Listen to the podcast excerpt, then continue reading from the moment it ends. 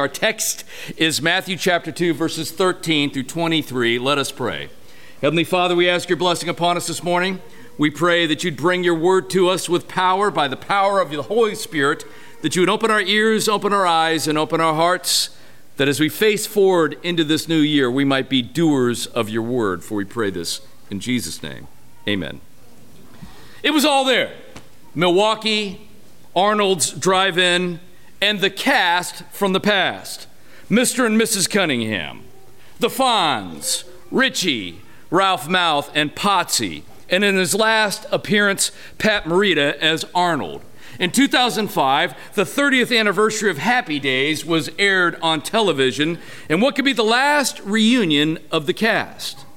The Bible, with its repeating and ever increasing story of redemption, often has characters who seem to return in a different form again and again. This morning in the Gospel of Matthew, we'll look at cast from the past. Cast from the past. Go and open up your Bibles. We're going to begin there in Matthew chapter 2 in verse 13. Now, at this point, in our text. We've had the wise men, the magi, who've come from Jerusalem, and they've created a bit of anxiety for Herod because they're looking for the king of the Jews. They've come to Jesus and they've presented gifts to him, and they've done worship before him. They've been waiting for centuries, likely off of information of Magi long ago, like Daniel, Shadrach, Meshach, and Abednego. And so in verse 13 we read, Now when they had departed, behold, an angel of the Lord appeared to Joseph in a dream and said, Rise, take the child and his mother, and flee to Egypt and remain there until I tell you. For Herod is about to search for the child to destroy him. Now the Bible is a gigantic story of redemption with ever increasingly larger repeating patterns. So think about it for a minute, just to name a few. Humanity begins in a garden and ends in the book of Revelation in a worldwide garden city. We've got King David, king over the geographical kingdom of Israel in the Middle East, which then goes on to become the final King David, King Jesus, who's the King of Kings and Lord of Lords over all the cosmos. We've got the first Adam defeated by Satan, who curses the world the last Adam comes and defeats Satan and saves the world. So here we have our setting. We've got a flight between Israel and Egypt. This has happened before, has it not? Think about it. Jacob went down to Egypt to escape catastrophe during a time of a great famine back in the book of Genesis. Moses left Egypt to escape catastrophe. First, when he left, when he'd killed the Egyptian, but then he returns and then in the Exodus brings the people of God out of Egypt after catastrophe has fallen upon that land. But here we have deep irony.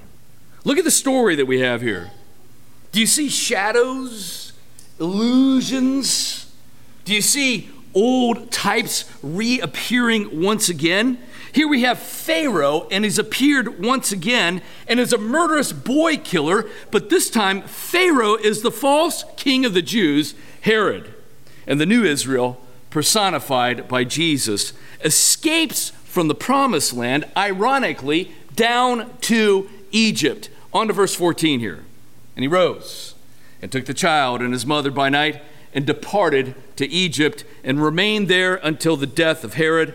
This was to fulfill what the Lord had spoken by the prophet Out of Egypt I have called my son. Now the plot begins to thicken.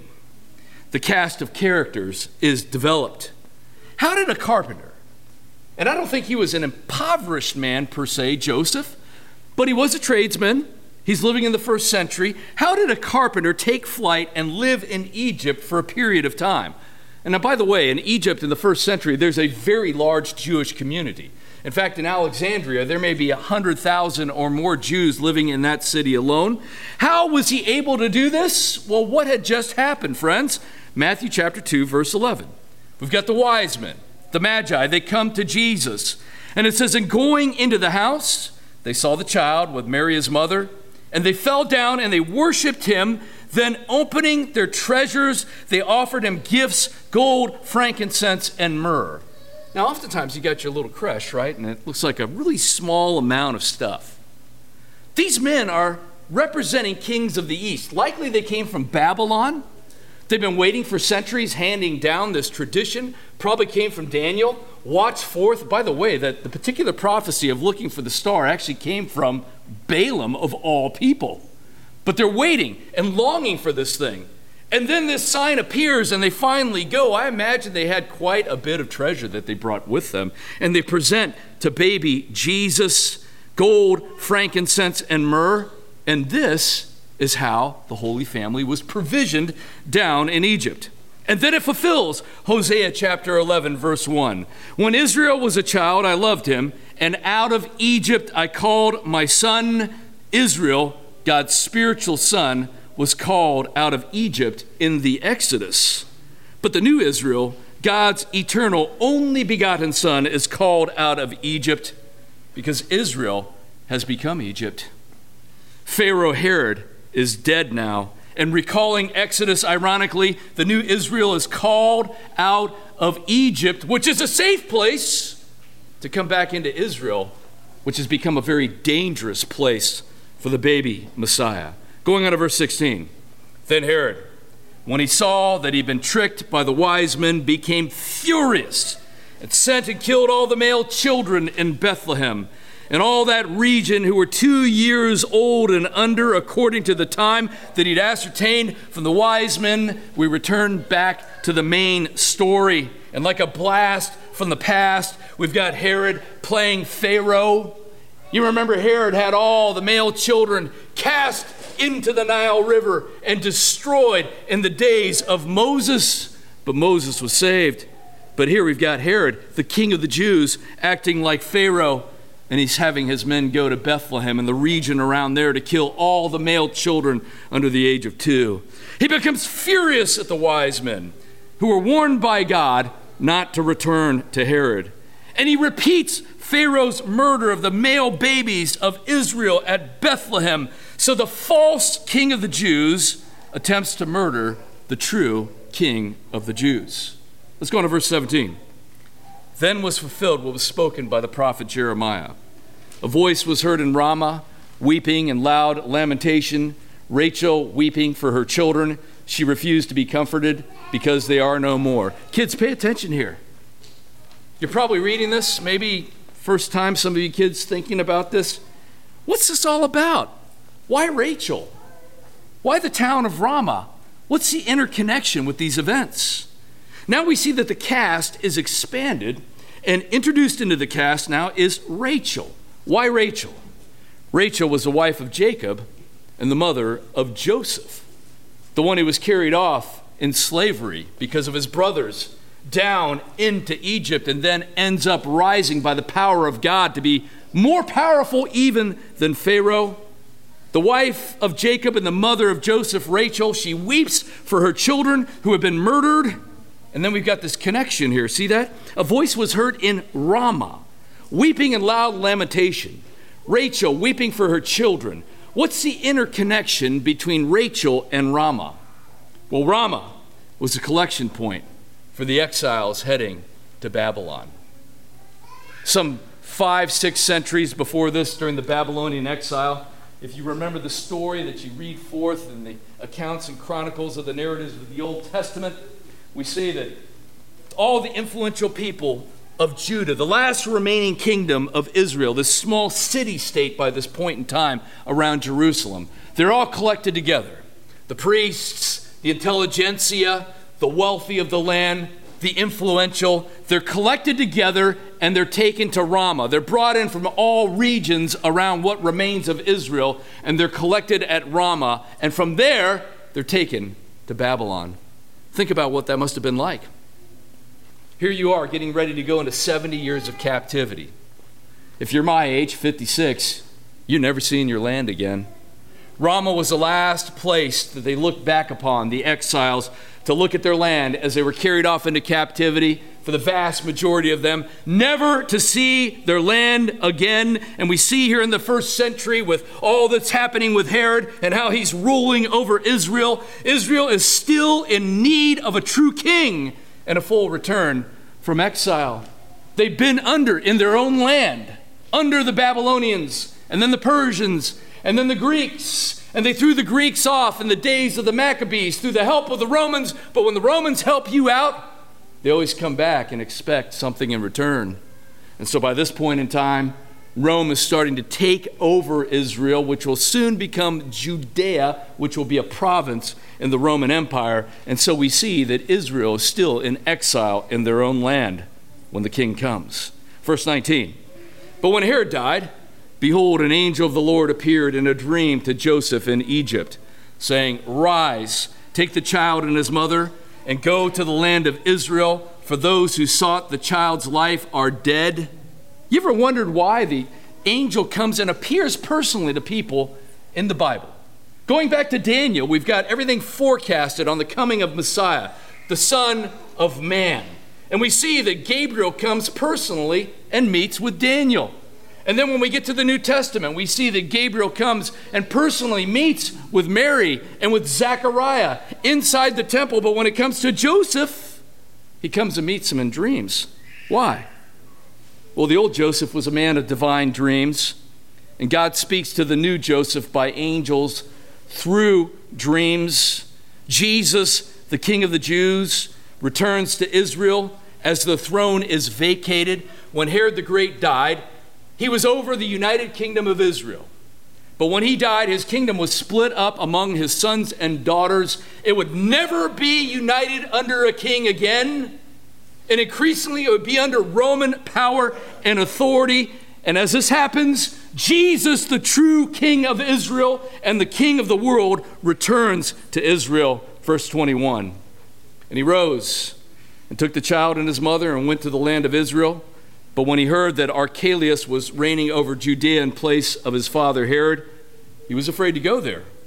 And being warned in a dream, he withdrew to the district of Galilee. Now, if you look at commentators on this, you'll wonder well, what's the difference between Archelaus, who's reigning in Jerusalem, and his brother, who is Herod Antipater? Herod Antipas, he's a wicked man too. So, why is it okay to go to Galilee and not go into the land of Israel or Judea proper? Well, another dream takes the Holy Family from the prying eyes and the power intrigues of Judea to the quiet of Galilee. Imagine if baby Jesus had grown up in Jerusalem with all of its power intrigues. When Jesus shows up at the end of the day and he shows forth his power and his mighty acts, he feeds people out of his bare hands. He heals the sick. He casts out demons. He raises the dead. And the power structure in Jerusalem wants to put him to death. It's a dangerous place. And so we see that the Holy Family goes out to Galilee, this outer region of Israel at this time that's being resettled by Jews, but there's lots of Gentiles up there. And in the far hinterlands of the region of Galilee, Jesus will grow, Jesus will mature, Jesus will prepare for his ministry in quiet. Going on to verse 23. And he went and lived in the city called Nazareth, so that what was spoken by the prophets might be fulfilled, that he would be called a Nazarene. Do you notice how much hay is made about this idea? He's from Nazareth. Can anything good come from Nazareth? He's the Nazarene. And then later, the people of God are called the followers of the Nazarene. What's up with Nazareth? What's up with the Nazarene? Well, the final addition to the cast is brought into the picture. And the final addition to the cast is the branch. Let me explain. If you go back to Isaiah chapter 11, verse 1, kids, if you have a Bible, open there. Isaiah chapter 11, verse 1.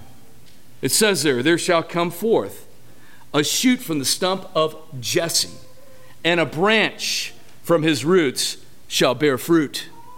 So, this idea here is that these tree stumps are the great families of Israel.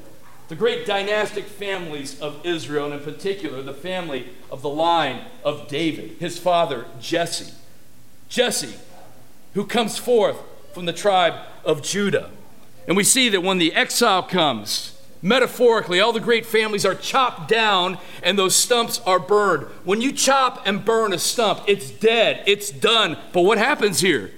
There shall come forth a shoot from the stump of Jesse, and a branch from his roots shall bear fruit. And a branch from his roots shall bear fruit. The word for branch is netzer. Netzer. Many believe that the town of Nazareth is named after Netzer, branch, so that it would be Netzereth, or branch town. And he shall be called a Nazarene. He shall be the one from Branch Town. He shall be a brancher, for indeed he is the branch. He's the little shoot that comes out of that dead stump of Jesse that becomes a branch that becomes a great tree, the largest of trees, and bears fruit, giving life to the world. Can I hear an amen to that? Amen. Jesus is the Netzer who comes from Netzareth. When The Rise of Skywalker was being filmed, it, like all recent Star Wars films, was a subject of rampant speculation as to cast members from the past. Would Billy Dee Williams be back? Would they use old footage of Carrie Fisher to digitally reproduce Princess Leia? And would Mark Hamill return as the aging Luke Skywalker? Because having a returning cast from the past seems so satisfying and written into our DNA. And God did write these things into our DNA. He is the master storyteller, executing the grand epic of the redemption of the world with huge repeating acts and recapitulating casts of characters who return in familiar forms, imposingly repeating the past. In the Gospel of Matthew this morning, we've seen the cast from the past. Soli Deo Gloria, to God alone be the glory. Let's pray. Heavenly Father, we thank you for the grand story of redemption, but not just a story, but the reality of the redemption of the world and our redemption in it. Let us rejoice in the light of that as we begin this new year. For we pray these things in Jesus' name. Amen.